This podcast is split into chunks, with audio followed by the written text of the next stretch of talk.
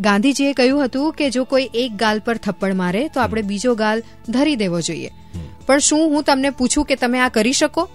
તો કેટલા લોકો હામાં જવાબ આપશે? આઈ ડાઉટ તમે સાંભળી રહ્યા છો સ્વદર્શના વિથ મી પાયલ અને આપણા હેપીનેસ ગુરુ મનીષ ખેરનાર મારી સાથે છે.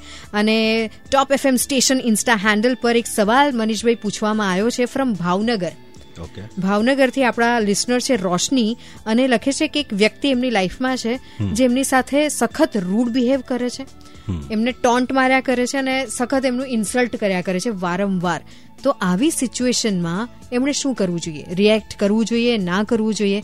કારણ કે એમને આ બિહેવિયર નથી ગમતું. આપણે જોયું હશે દિવાળીમાં અમુક તોફાની છોકરા હોય છે ને કૂતરાની પૂંછડી પર ફટાકડા બાંધી દેતા હોય છે અને સળગાવતા હોય છે. તે તેમની પાછળ અમને ઉદ્દેશ્ય શું હોય છે? એ તકલીફમાં સામેવાળો જે રિએક્ટ કરે છે ને એ જોવાની એ લોકોને મજા પડે છે.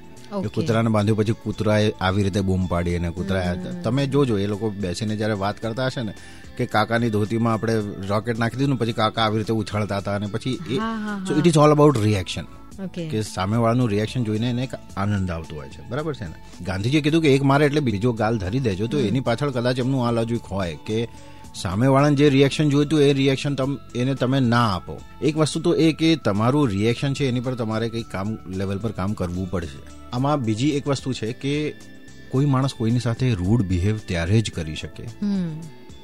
જ્યારે એ વ્યક્તિ પોતે પેનમાં હોય.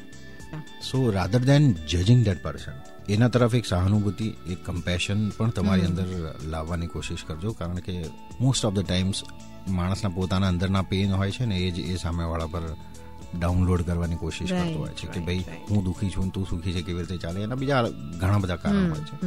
આવી જ રીતે તમે તમારા સવાલો અમારા સુધી પહોંચાડી શકો છો.